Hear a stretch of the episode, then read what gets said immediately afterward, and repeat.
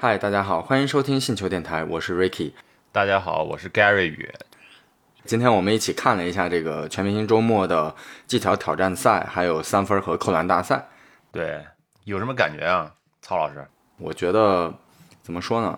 感觉一般吧。说白了，有点失望吧。尤其是对这个扣篮大赛啊，我感觉还不如请一些这个美国的一些民间的扣篮高手来活跃一下气氛。无论是从难度上，还有这个动作的观赏性，包括扣篮的力道上，我都觉得真的是挺没意思的。不过确实，NBA 的扣篮大赛按照历史来看，也不是每一年都有爆点。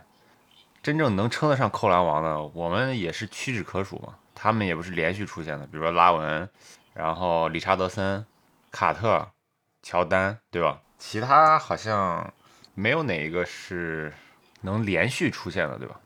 我觉得这个结果我们其实也能想到，而且有没有你有没有发现，我们现在的第二天的这个这个项目，很能反映现在 NBA 的一个比赛的这种模式，就是三分为王。对，现在三分大赛的冠军是唐斯啊。当时在决赛决赛阶段的时候，就是唐斯，还有特雷杨，还有那个快船队的肯纳德，对，他们两个得分是二十六分。嗯。唐斯是二十九分，在特雷杨投完之后，他最后那个球他直接他就放弃了，他就是一个高弧度的一个出手，他知道就是即便这个球投进，他也没有办法拿到第一名，所以说就是这个三分球的大赛，竟然是一个所谓的中锋球员拿到这么一个冠军。唐斯这个赛季其实他整个的投篮命中率、三分命中率都很高，这三个比赛就技巧挑战、三分球还有扣篮大赛，明显。就是三分球这个比赛是最紧凑的，然后也是最好看的。以前我记得我小时候，好像三分球大赛我我都不是很愿意看，就只愿意看扣篮大赛。当时当然当时的那个扣篮大赛也不一定是届届都精彩啊，但至少比三分球大赛精彩，对吧？对。但是现在感觉好像对那会儿我们都很期待。对，现在好像这个三分球大赛变成最精彩、最热门的一个项目了。我听说中间 NBA 好像还一度在考虑是不是要把三分球大呃要把那个扣篮大赛给取消了，就是因为确实扣篮大赛好像也玩不出来什么新花样了。但是现在还是在，呃，毕竟最高级别联赛嘛，可能这个东西还是要延续。那可能后面是不是也要考虑考虑变换一下赛制啊？因为今现在的这个赛制就是你三次尝试嘛，三次尝试不行的话就没有机会了。对。咱都仔细看了，对吧？他他那个冠军脱贫比较功利，他是看别人拿的分不高，然后前两个先尝试一些高难度的动作，然后第三个就求稳，拿一个基础分，然后这个就不是很像美国，对吧？不是很像美洲那种奔放的那种自由的那种呃特点，而是有点像那种奥运会的感觉，对吧？打分打点儿，可能后面如果赛制有一些改变，还是能激发出来这些球员的。呃，一些真正的天赋，对吧？而且包括今年参加比赛的这个呃球员，可能也不是真正的天赋型的扣将至少莫兰特没来参加嘛。对，其实有很多球员都是挺能扣的。对，在之前的节目也提到，如果有像莫兰特这种小个球员来参加，可能这个观赏性就会更高一些。就是这一届比赛，就是扣篮大赛，还是有一个小个子球员，就是那个安东尼嘛。对。但是他的这个怎么说呢？他第一扣穿了个靴子，也许靴子肯定不像这个篮篮球鞋一样，它肯定比较重，然后他也没有这个起跳这些弹性的辅助，这可能是他理解的一个创新的点吧。但是那个效果也是一般吧。对我们只能期待下一届扣篮大赛了，对吧？因为下一届好像是说莫兰特要参加，对吧？还有那个新秀安东尼·爱德华兹。好像他的体测是垂直弹跳比罗斯还要高十几厘米，这样的球员参加，我觉得才会有让人眼前一亮，才会是让这个全明星的扣篮大赛变成一个经典吧。可能今年确实扣篮大赛是小年，但是今年的这个三分球大赛确实很精彩，所以我觉得对唐斯还是实至名归的，因为他最后那一轮的表现真的是太棒了。唐斯这个。整个赛季就是二零二一到二零二二，平均三分球命中率是百分之四十一，就是三分球的命中率比那个大两分命中率要高多了。他大两分只有二十五的那个命中率。当这个每一节还剩三分钟的时候，就不到三分钟的时候，他的三分球命中率是百分之五十四，就很专注。他就在这个最后三分钟，他知道这个球我就必须投，不投也没有了。我其实最想吐槽的还是扣篮大赛吧。我感觉就是像我们以前全明星周末除了正赛以外，嗯，最期待的也就是这个扣篮大赛吧。对，但是我感觉今天这个比赛吧，你比如说之前格林还是比较被看好的，但是他的第一个动作跟朋友一起配合的那个动作就做得非常不顺畅，最后也是一个草草收场嘛，就感觉无论是从这个观赏性啊，包括这个动作难度，真的是让我觉得平淡无味。就是我甚至觉得应该去找一些美国民间的高手扣将来去把这个扣篮大赛做成一个就是有互动、有娱乐性的一个节目。对，因为扣篮大赛的时候，如果是要找人配合，或者自己抛球自己扣，这种其实都是增加了这个扣篮的难度，但不一定增加了观赏性。咱回忆一下，就我们刚刚提到的这几位真正的我们公认的扣篮王，卡特、呃拉文，还有理查德森，他们基本上就是比较简单嘛，就是在扣做扣篮动作之前啊，尽量减少配合。不要让人别人抛球，或者让别人抛的是比较简单、比较比较好操作、比较好把控的这种。其实自己拿着球自己来也是可以的。对，说实话，观众还是对空中的这些动作会比较有印象，然后会点燃整个全场。但是你前面的，你像之前我记得特别清楚，那个小斯塔德迈尔，对吧？和纳什的那个，让纳什颠球，然后用头球传给他。其实这前面做的特别花里胡哨，但是我们好像对这个也不是特别感冒。然后这届的话，就是他们几位选手在做空中动作之前增加太多，确实很有难度的这些配合，但是最后效果让我们 no comments。对，就是比较拉垮，就是你本来是提高这个扣篮难度，结果你就比如说格林那个配合，嗯他一个人的扣篮时间就顶得上是两个人甚至三个人时间，因为他规则就是，其实你三次试扣，如果失败了就给你一个基础分嘛。对，但是他就一个人占用了很多人时间，可能也是因为这一届扣篮大赛大家都对他比较看好吧，对他抱有一定期望，评委席然后也是没有去打断他这个扣篮尝试，镜头也给了比如说奥尼尔这些名宿的镜头，我感觉他们都很无奈嘛，就感觉参加比赛你就应该按照赛制来。后面那个安东尼不是有一个那个扣篮尝试，其实他那个动作还是挺难的啊，因为他个子首先不高，然后他那个动作就是单手接过来之后，然后转过来之后再来一个风车，那个扣篮其实如果要能要能成功的话，一定会得一个很高的分。但是人家就是非常遵守这个规则，那三扣没有进，我就我就我就认了，而不是说我在那儿一直尝试一直尝试。最后格林也是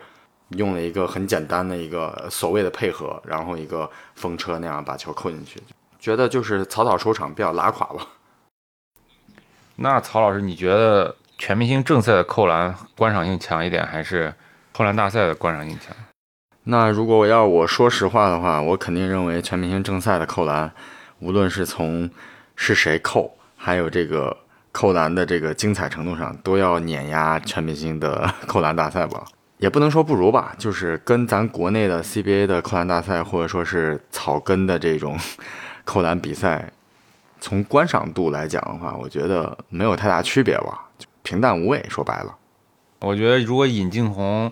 去这届 NBA 扣篮大赛的话，说不定能拿个奖牌，说不定能拿个冠军。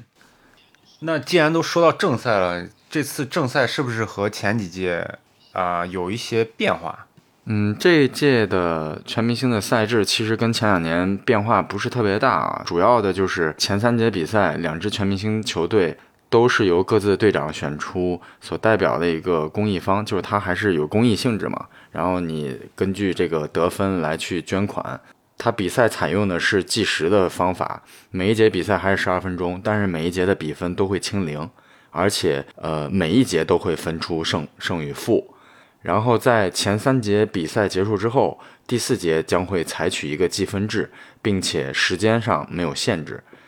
最终会设定一个得分目标，也就是说哪一方先达到那个得分目标，比赛就结束。然后最终这个目标得分是由前三节的总得分，并且是处于领先一方的总得分加上二十四分，这个二十四分也就是前两年开始科比去世之后现加上去的，就是也是为了致敬个逝去的传奇巨星科比布莱恩特。所以 NBA 的官方其实是这样解释的啊，就是科比其实就是全明星的代名词，因为他总是喜欢和最优秀的球员同台竞技，也正体现了科比自身的这个曼巴精神。科比的一双瓦泥沙也是在社交平台上写到，就是他自己也非常喜欢这个奖杯，因为它代表了科比曾经所有的努力和奉献，更代表了科比自身的这个黑曼巴精神。这个奖杯确实是细节满满，所以可以看从数据上能看出来，这一届比赛好像除了库里以外，其他人好像也都蛮觊觎这个奖杯的。对，你看，除了库里得了五十分，然后恩比德得了三十六分，然后还有一个三十分啊，就是字母字母哥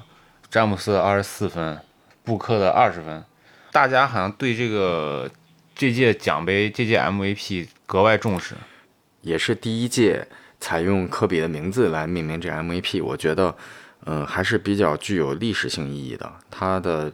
要不然库里会一下子就是他的三分在全明星正赛上爆发嘛？其实他在联赛当中今年的表现，尤其是三分上面的表现，可能其实并不是那么的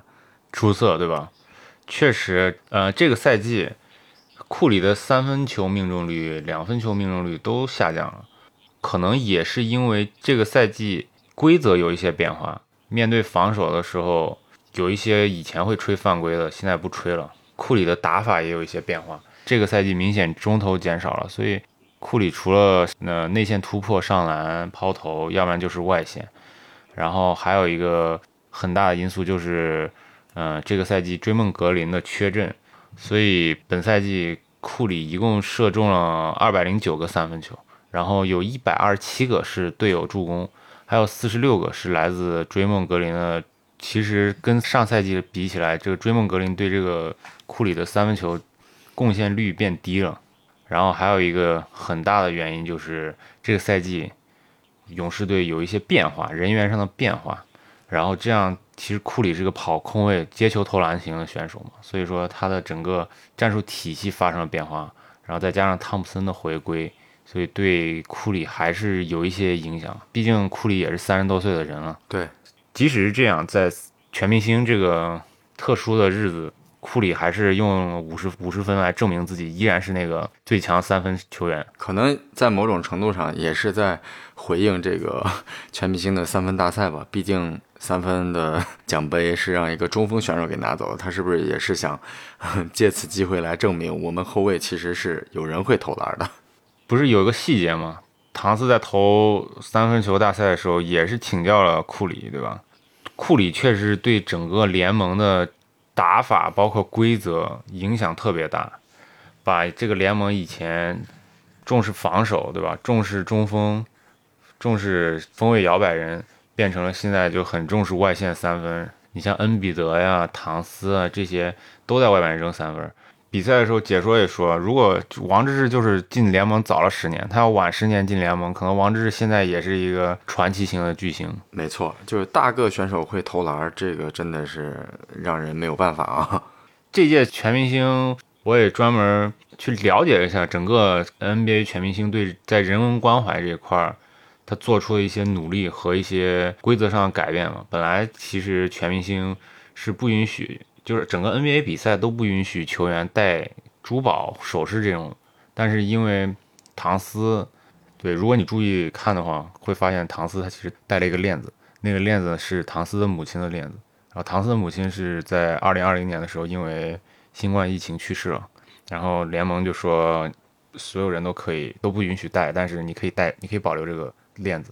所以其实他们在人文关怀这块做的还是很值得我们去学习的，然后另外。不知道大家有没有注意到，有一个呃 HBCU 的这个活动，就是 HBCU 就是美国的这个黑人学校的冠军，它是致力于培养美国黑人或者是边缘族群的这么一个联盟。大概十年前嘛，美国总统就签署了关于 HBCU 的一个行政命令，它是建立了一个跨机构的工作小组，它要求整个政府和 HBCU 事务有关的呃各个部门提交每年提交一个年年度计划，帮助提升这些学校的实力。就 HBCU 其实是一个学校的联盟，然后这些学校基本上百分之九十的学生都是就是边缘族群的呃那些小孩儿。然后帮助提升这些学校的实力，然后让这些黑人的少数族裔有更多的机会接受高等教育。然后呢，这些学校其实也出了一些明星，比如说像已经退役的大本钟本华莱士，然后还有那个李德，还有现在现役的考文顿。所以说，其实我们国内的联赛，包括国内的这个基础体育事业工作者，包括我们篮协，其实有很多可以借鉴的。我觉得这些人文关怀啊、社区活动啊、对社会的回馈啊，其实都可以做，而不是只是看看热闹就结束了。为什么 NBA 一直在强调这个东西？其实这个东西它不是一个挣钱的一个项目，它所有的钱其实都捐出去了。嗯，我们有很多很多地方可以借鉴、可以学习，而不是只是看热闹。你说的很有道理。很多人可能是抱着一种就是娱乐心态来看这个看这个比赛啊，但是。像你刚才说的这些人文关怀的这些层面，我觉得还是能够给我们很多启示的。就是别人这个商业体育做的这么成功，但是他们同时又在为社会去回馈一些什么东西。但是有个事儿特别有意思啊，就是这一届全明星正赛不是库里拿了 MVP 嘛，然后他拿了这个五十分的高分啊，也是在嗯。历史上就是全明星正赛历史上，他排的也是比较靠前的。但是呢，他在上台领奖这个过程当中呢，这个骑士队的主场对他的嘘声可以说是震耳欲聋啊！我不知道大家有没有关注到啊？因为库里他其实是阿克伦的孩子，他跟勒布朗一样，他其实都是骑士的家乡球员。但是他就是曾经带领着勇士，曾经在三次的总决赛上击败了骑士队。然后也让他成为了这个克利夫兰的公敌。在这场比赛他刚开始打的时候啊，这个骑士队的球迷就一度开虚啊，也就是到最后他甚至拿到这个 MVP 奖杯的时候，这个嘘声反而更加的强烈啊。然后其次就是库里的稍微有点抢戏吧，因为大家都知道这一届全明星的正赛是在骑士队主场，那么詹姆斯是。作为一个所谓三十八岁的老将，重新回到克利夫兰，在比赛开始之前，也是有很多这个骑士队的球迷啊，自发的去录了一些视频，然后欢迎詹姆斯回家。大家可能更希望的是詹姆斯来拿到这个 MVP，也也是比较有意义的，因为你看最后第四节的绝杀球，不是也是詹姆斯投出来的吗？但是詹姆斯确实是一个情商比较高的球员，他是看在库里。手风比较顺，我看他自己有机会得分，也一一直传给库里。对他可能就不在乎。其实他的成就已经不是说用一个全明星正赛的 MVP 来去衡量的了。他毕竟还是一个就是娱乐性质多一些的一个 一场比赛。前面大家前三节看一下，就感觉。看了这么多年全明星都一样，没有什么太多的新意，都是在那儿大家表演一下、娱乐一下，然后最后第四节的时候，然后认真打一下。对，确实，你说到詹姆斯，他不已经不是很在乎这个数据了，可能也是因为詹姆斯他的这个在全明星的总得分已经是历史第一人了。呃，他现在总得分是四百一十三分，平均得分二十二点九分。然后他参加了十八次全明星，有三次 MVP。第二名总得分是科比，然后科比是二百九十分。所以说，如果想要超过詹姆斯这个得分，可能还是有一些难度的。呃，其实想现役的球员想要超过詹姆斯，可能只有杜兰特了。杜兰特现在总得分是二百五十分，但是我看杜兰特现在这个状态好像。再得两百分对他来说可能有些难度，他他能再连续参加五到十届全明星吗？我对这个打一个问号。然后说到这个数据啊，还有一个比较有意思的数据，就是库里他啊，虽然库里得了五十分，但他竟然不是历史上得分最高的人，单场全明星单场得分最高记录是现役球员安东尼戴维斯保持的，是五十二分。然后还有一个数据啊，入选全明星次数最多的是我们的这个贾巴尔，十九次。詹姆斯很快就能超过贾巴尔的次数，因为詹姆斯得了十八次。你看，说到这个全明星数据啊，我刚才听你讲的这个勒布朗詹姆斯，我真的觉得，你看，曾经我们都是讲科密、科黑、詹密、詹黑，但是你现在，你现在再回来看看，就是其实有句话怎么说，就是时间会告诉你一切答案。你去骂也好，怎么样也好，但是詹姆斯无论是从刚才讲到的这个入选的次数。然后以及现在来到了历史的呃全明星得分的第一位，你看到无论你喜欢也好，不喜欢也好，你根本不会影响人家的这个步伐，就是人家就是在一直创造历史啊！这种人真的太强大了，就是内心太强大了，就他根本都不会听这个外界的声音，就不会被外界去影响。其实詹姆斯刚进联盟的时候，有一大批战黑，就是比较质疑他的打球方式嘛，但是。他用时间慢慢证明自己。他参加十八届全明星比赛，也就是说，那十八年，其实很多人从零岁长到十八岁，对吧？从一个小婴儿长到一个开始爱看篮球、爱打篮球的青少年，很多人是看着詹姆斯打球长大的。那既然我们也聊到这个全明星正赛了啊，那么我想问一下 Gary，你的记忆当中印象比较深刻的一届全明星赛是哪一年的？如果真的说。印象比较深刻的，那肯定是我以前还不知道他们没有认真打的时候，就是我最早开始看 NBA 的时候，就是零一年、零二年的时候。然后那个时候，卡特是每一年都是票王。印象最深刻的就是卡特和麦迪的，就是自抛自扣，抛到篮板上，然后自己一个战斧暴扣。我就觉得，如果全明星上没有卡特，那就没法看。然后麦迪的其实表现也都非常棒。那曹老师你呢？你的你既然问这个问题，我相信你一定是有备而来的。对我，我心里面是有一个，呃，我印象比较深刻的一届全明星正赛啊，因为它有一个历史背景，就是说姚明，也就是现在的姚主席，他是当时第一年进入 NBA，以这个状元郎的身份加入到了休斯敦火箭队，因为姚明带来了这种 NBA 的直播的这个效应是史无前例的啊，在这个背景之下。然后也是非常的去关注这个，姚明也是力压奥尼尔，第一次，然后以一个新秀赛季的状元身份入选了这个全明星正赛的首发阵容，就是这也是当时一个比较大的看点啊。就是当年这个比赛，就是零三年，他是在亚特兰大举办的啊，同时呢，也是迈克尔乔丹最后一届的全明星比赛，而且我觉得那届比赛的看点其实最大的就是在乔丹吧。呃，零二零三赛季的迈克尔乔丹，他虽然就是场均还是能砍下二十多分，六点多个篮板，但是毕竟英雄迟暮嘛。哦，对，你说这个我想起来了，当时乔丹好像还投了一个绝杀，对吧？然后科比还被犯规了，罚球两罚一中，高情商罚球。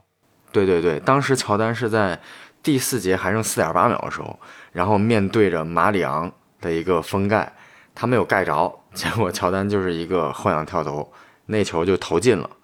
当时就应该是一个准绝杀了，只不过还剩下四点八秒。最后是科比在底线造了个犯规，结果上罚球线，也就出现了刚才你说的这个高情商罚球。其实那一届的全明星，乔丹的 MVP 应该说是真真正正的众望所归。不光是乔丹自己的球迷，乃至整个 NBA 的球迷都希望乔丹能够在。这样一场落幕的比赛当中，因为他新赛季不会再打了嘛，外界的所有的声音都是希望乔丹能够拿到这个 MVP，然后给自己的这个全明星的生涯画上一个圆满的句号。但是事与愿违，最后是西部西部赢了。其实我觉得当时的结果也不是事与愿违嘛，毕竟那个是乔丹乔老爷的最后一届全明星嘛。我现在想想，科比当时做的真是高情商举动。他用这个所谓的当时认为是比较较真的那些较真球，把比赛拖入了一个又一个加时，对吧？当时比赛打了两个加时，对吧？虽然我们是后期成为科比的球迷的，但是当时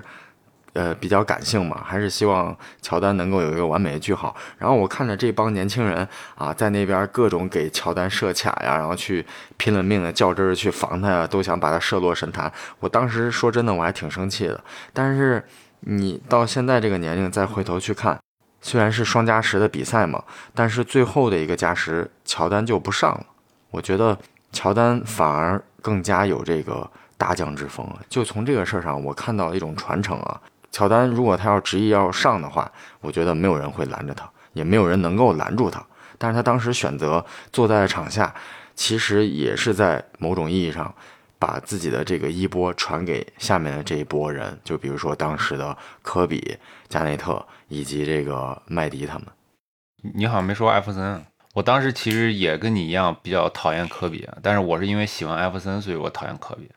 但是我现在再回头来看，我觉得从篮球层面上，或者从那种美国人对篮球的那种态度来看，啊，这些球员认真打比赛，然后把比赛拖入了第二个加时，其实是对篮球之神乔丹的一种尊重。对，其实就是一种薪火传承嘛，就像当年。乔丹从这个拉里伯德以以及魔术师约翰逊手中接过这个篮球之火，我感觉他都是一个代代相传的一个事儿，我觉得是个好事儿。现在想是个好事儿，但是当时不能理解啊，当时整个都脑批了。我说你们为什么这样对乔丹，一点都不礼貌。就因为有这个科比这个事儿，因为有科比的去世，然后包括这届全明星赋予了这么多意义啊，才会让我就。更关注这届 N 呃 NBA 的全明星比赛，然后让我更关注了这些高于篮球的这些东西。篮球，尤其是 NBA，它非常注重传承，把这个奖杯 MVP 奖杯叫做科比布莱恩特杯，其实也是在强调一个传承。聊到篮球，想起来科比的时候，还是会有一些难受吧？为什么这个科比会离开了我们？篮球世界也少了一丝色彩啊，但是我觉得正是因为 NBA 整个联盟，它对于一些传奇的球星致敬也好，以及对社会层面的一些贡献反馈也好，让我更加觉得它可能在某种程度上已经超越篮球本身。今天我们节目就到这儿。如果你喜欢我们的话，请点击订阅或给我们留言。对，如果大家喜欢，记得关注我们。